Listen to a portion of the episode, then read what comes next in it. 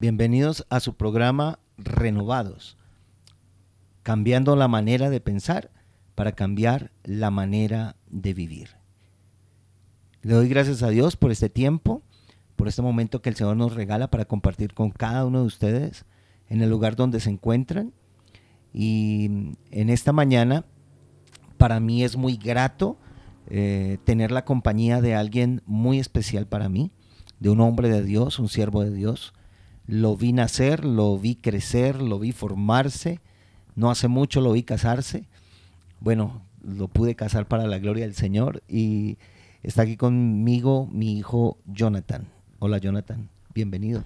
Eh, buenos días, eh, hola padre, buenos días. Mi nombre es Jonathan Carrillo y estoy encantado y le doy primero que todo las gracias a Dios de permitirme estar el día de hoy aquí pudiendo compartir con ustedes. Amén, hijo. Hoy tenemos un tema muy interesante y mm, en este tema quiero compartir el deseo y el anhelo de Dios de, mm, de al crear eh, al hombre, de poner su creación máxima sobre la tierra para que continúe con su obra. Y mm, hay una palabra que está en el libro de Génesis, capítulo 1, verso 26 al 28. Dice la palabra del Señor, y dijo Dios, hagamos al hombre a nuestra imagen, conforme a nuestra semejanza, y ejerza dominio sobre los peces del mar, sobre las aves del cielo, sobre los ganados, sobre toda la tierra y sobre todo reptil que se arrastra sobre la tierra. Creó pues Dios al hombre a imagen suya, a imagen de Dios lo creó, varón y hembra los creó.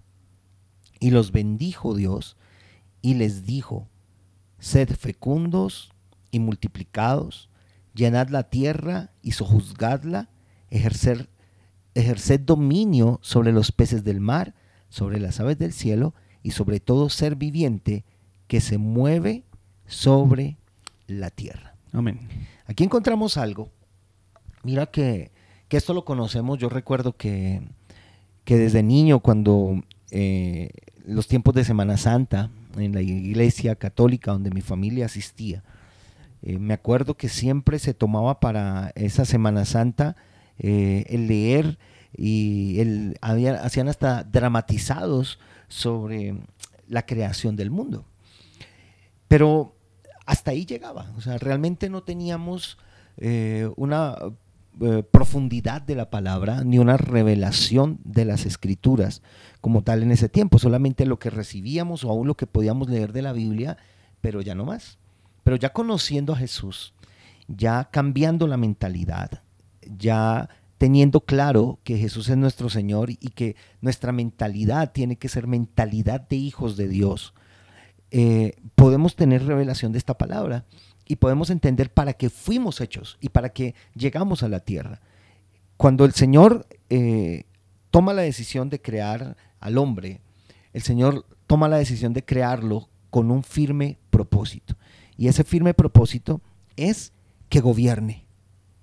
Muchos preguntan, y sí, la Biblia nos enseña también sobre para qué fuimos creados. Muchos preguntan, ¿para qué fuimos creados? Entonces muchos muy muy espirituales, muy poéticos. muy poéticos. Fuimos creados para adorar.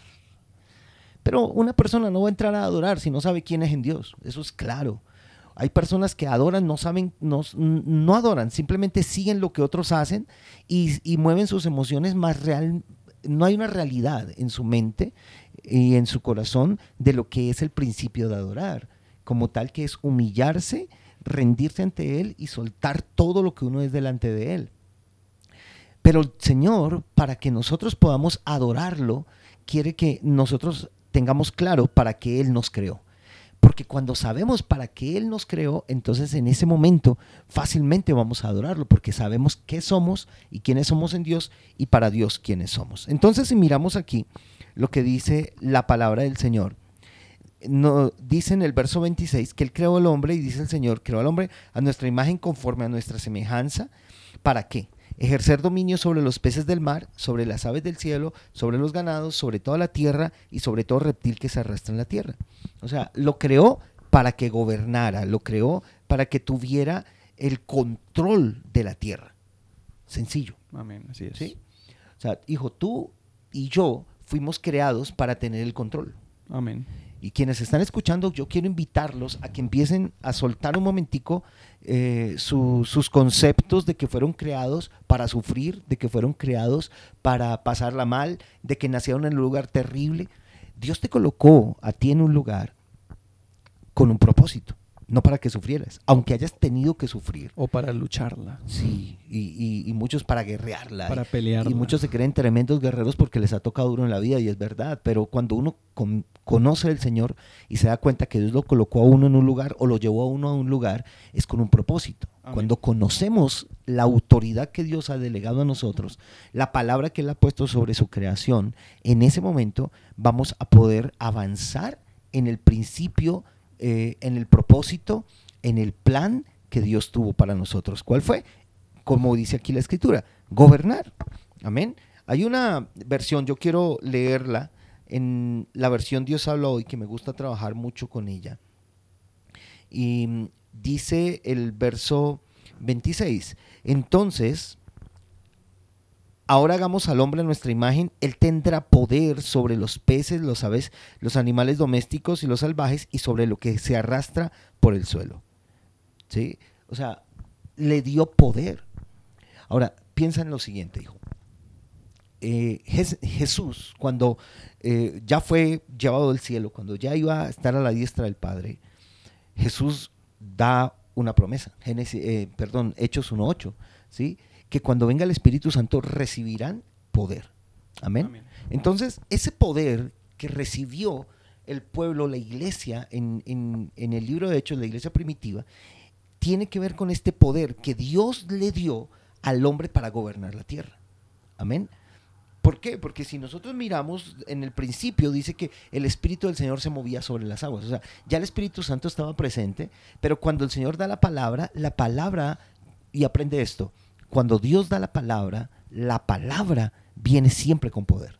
Y ese poder, ese, el poder de Dios es el Espíritu Santo da- dejado, dado a nosotros. Amén. Amén. Entonces, cuando Dios creó al hombre, lo creó a su imagen y semejanza y le dio su bendición y les dijo que tuvieran muchos hijos, que mm, llenaran el mundo y dice, y gobiernenlo y dominen a los peces, a las aves y a todos los animales que se arrastran. Eso se llama gobierno. Entonces, primer punto, Autoridad. Amén. Nosotros fuimos creados por Dios para gobernar. Amén. ¿Para gobernar cómo? En su nombre, para poner su presencia que está en nosotros aquí en la tierra. Ahora, ¿cómo así que su presencia en nosotros en la tierra? Y, y- y miramos aquí algo que es muy grandioso. Vamos a ver parte por parte. Cuando el Señor dijo eh, que lo iba a crear al hombre, ¿sí? Y, y dijo a nuestra imagen y semejanza, ¿sí? Y lo creó tal como Dios es. Aquí viene la pregunta. Es, la pregunta es, ¿cómo es Dios? ¿Cómo es Dios, hijo? ¿Cómo es Dios? La misma palabra, bueno, eh, uno al estudiar la Biblia hay varias, varias palabras que se pueden usar. Entre esas es omnipotente, omnipresente, Sí. que Dios es omnisciente, que Dios es amor, que Dios es bueno, que Dios es tres veces santo. Pero en Juan 4:24 dice muy exactamente, la Biblia, la palabra de Dios dice que Dios es espíritu. Amén. Dios es espíritu, ¿sí? Entonces, claramente dice, y los que le adoran, ¿sí? Le deben, le deben adorar adorar en espíritu y en verdad. Es necesario, es necesario. Pero tocó el punto que, que te decía ahorita. Hay gente que, ha- que, que en las iglesias, y con respeto lo digo, pero gente que en las iglesias, en los ministerios, en los lugares donde cantan y alaban a Dios, obligan a la gente, escúchame bien lo que te estoy diciendo, tú que eres ministro de alabanza, hay gente que se siente obligada a adorar. Levante sus brazos, cierre sus ojos, cante tal cosa, arrodíllese, párese. Y la gente lo hace como porque vamos a ver cómo lo hacemos. Pero no hay una adoración espontánea ni genuina, vuelvo y lo repito, porque no saben qué son y no saben cómo, cómo están en su posición con Dios realmente. Quien conoce cómo, cómo está con Dios, adora libremente, adora donde esté, va adorando su transporte, en su vehículo, en el baño, en la cocina, en donde se encuentre, va adorando al Señor. Amén. Y que también de una u otra forma comienza eh, esa obligación que dices desde la misma persona que está guiando la administración o la que está guiando la adoración. Si esa persona no está adorando en espíritu y en verdad, lleva a obligar a las demás personas, dado que él se está obligando en sus propias fuerzas a adorar a Dios. Claro, y esto sucede porque muchos llegan como, aunque no es el tema, luego tocaremos ese tema con todos ustedes, con los ministros, con mis hijos, con, los que están ministrando eh, eh, en la adoración y en la alabanza tocaremos bien el tema, pero muchos terminan siendo profesionales de la música eh, en un lugar donde tienen que ser simplemente adoradores, genuinos adoradores. ¿sí? Entonces, pero miren lo tremendo, la pregunta. El Señor dice que Dios hizo al hombre de la imagen conforme a su semejanza, conforme él mismo es a su imagen y semejanza. ¿Cómo es Dios? Entonces tú mismo lo dices, Juan 4, 24, el Señor dice, Dios es espíritu. Volviendo a Génesis, nos damos cuenta que si Dios es espíritu, ¿qué fue lo que creó entonces el Señor? El espíritu, porque si lo creó como él mismo, lo creó, ahí fue donde creó el ser espiritual. Luego de eso, le da la orden al ser espiritual. Y hay que tener esto claro.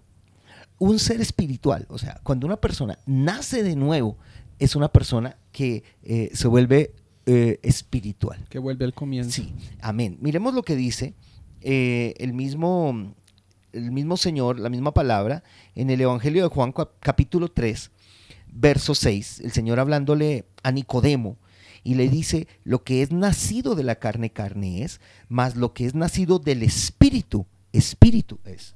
Ahí, cuando una persona nace de nuevo, y tú que me estás escuchando hoy, tú tienes claro que naciste de nuevo, nacer de nuevo es aceptar a Jesús como único y suficiente Señor y Salvador, voluntariamente aceptar al Señor y poder eh, eh, reconocerlo a Él como el todo, como el primero, como el Señor de nuestras vidas. ¿sí? Entonces, cuando el Señor le dice a Nicodemo, lo que nace de carne, carne es, es entendible, pero lo que nace del Espíritu, y habla aquí del Espíritu Santo, Espíritu es, o sea, nacimiento nuevo significa tomar el lugar que perdió Adán en el principio.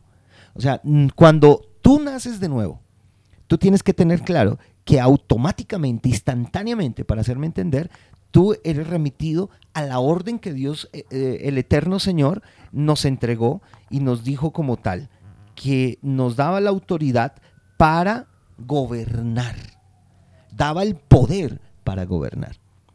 Esto es necesario que el creyente lo tenga claro. ¿Por qué?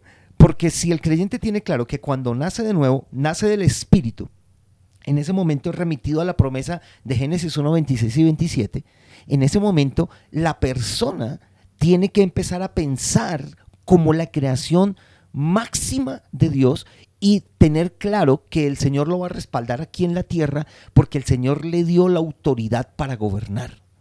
Claro, si somos guiados por el Espíritu Santo lo vamos a hacer bien, si no somos guiados por el Espíritu Santo, lo vamos a hacer mal. Eso es, eso es claro. ¿sí? Tenemos que ser guiados por el Espíritu de Dios. Pero, ¿a qué voy yo? A que muchas personas no tienen claro por qué están en la tierra. No tienen claro cuál es la voluntad de Dios para sus vidas en la tierra. No tienen claro a qué vinieron. Eso es lo que yo le llamo no están viviendo, sino están existiendo nada más. sí, así es, así es. Es, es, es simplemente que que como el dicho, ¿para dónde va eh, Vicente, ¿Para dónde va la gente? Así es. Y aquí yo le hago una pregunta a los que nos escuchan, ¿no? Y, eh, realmente, ¿cómo estás viviendo tu vida? Como un verdadero hijo de Dios, nacido de nuevo, teniendo claro el poder y la autoridad que el Señor te entregó. O simplemente estás existiendo, como dice mi hijo Jonathan. Pero al mirar esto, tenemos que ver que lo que Dios creó fue el Espíritu. Ahora vamos a mirar algo muy profundo acá.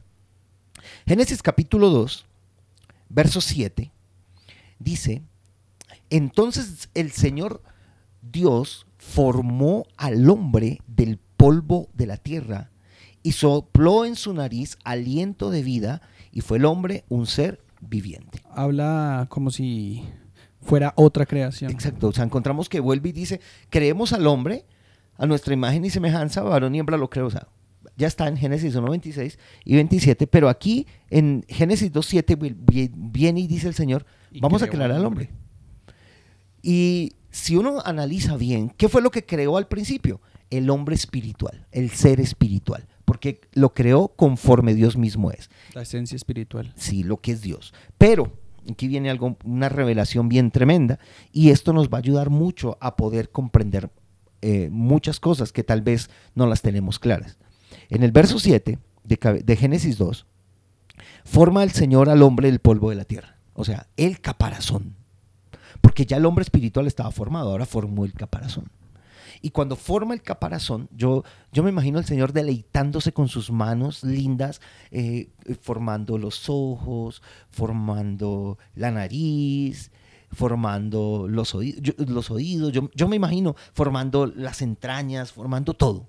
O sea, el Señor no, no, no omitió detalle. Él se puso parte por parte y creó lo mejor. El- Ahora, la mejor obra de arte de, de papá somos nosotros. Sí, amén. Pero hablando de esto un momento y haciendo un paréntesis en lo que está pasando aquí en Colombia, en la ley que ayer la Corte Constitucional quiso lanzar, quiso lanzar porque sé que no es la voluntad de Dios y oramos para que eh, eh, sea el Señor tomando el control. Pero en pocas palabras, la ley dice que es, pro- es permitido matar niños con seis meses de gestación. 24 semanas. sí. ¿sí? Entonces, o sea, ya seis meses. Han nacido niños de cinco meses prematuros y se forman en un incubador y ya son seres humanos. O sea, lo que están diciendo es libertad para matar.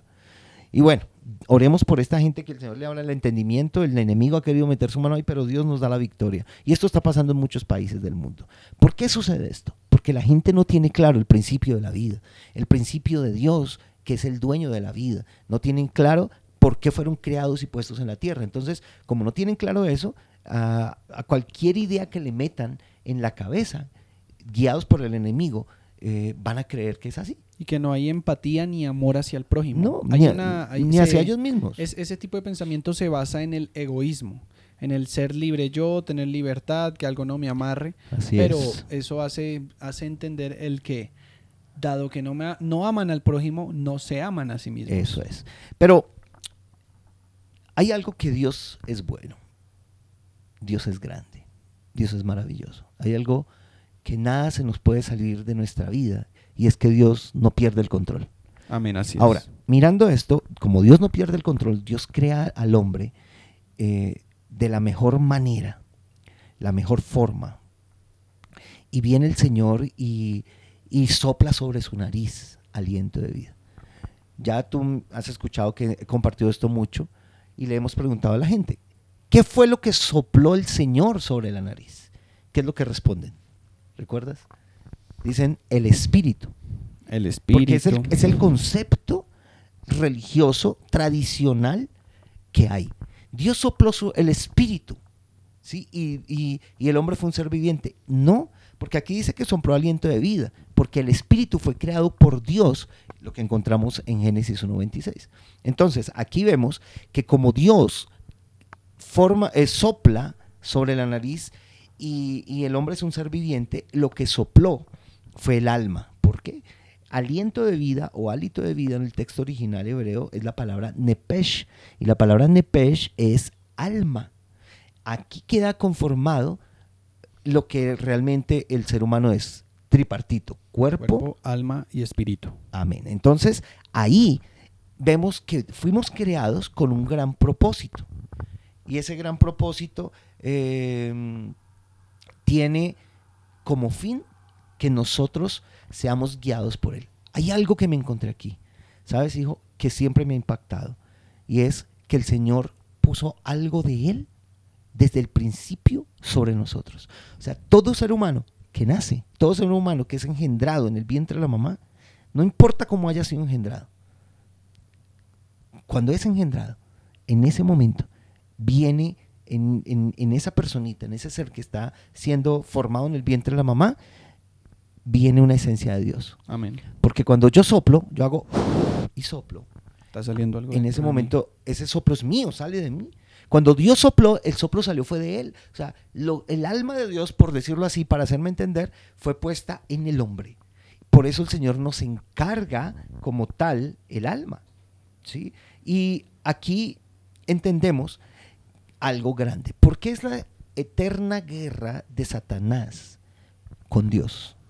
Por nuestra alma. Por el alma. Para que el alma del hombre sea condenada por la eternidad y asimismo, eh, el, yo, yo un día meditando en esto, eh, me imaginaba o, tenía como una especie de visión, viendo al diablo en el infierno, con las almas condenadas en el infierno, señalando hacia el cielo, diciéndole a Dios, aunque estoy derrotado y aunque estoy aquí por la eternidad derrotado, tengo algo tuyo aquí en el infierno. Y cuando yo veía eso a mí me estremecía porque por eso dice la escritura que el Señor no quiere que, que nadie se pierda, sino que todos procedan a la salvación. O sea, el Señor no quiere que ninguna persona vaya para el infierno, pero para eso desde el principio el Señor le dijo al hombre, toma la decisión. Tú decides si me sigues o no. Ahora, cuando tomamos la decisión de seguir al Señor, aceptando a Jesús como Señor y Salvador, tenemos que tomar la decisión de cambiar la mentalidad.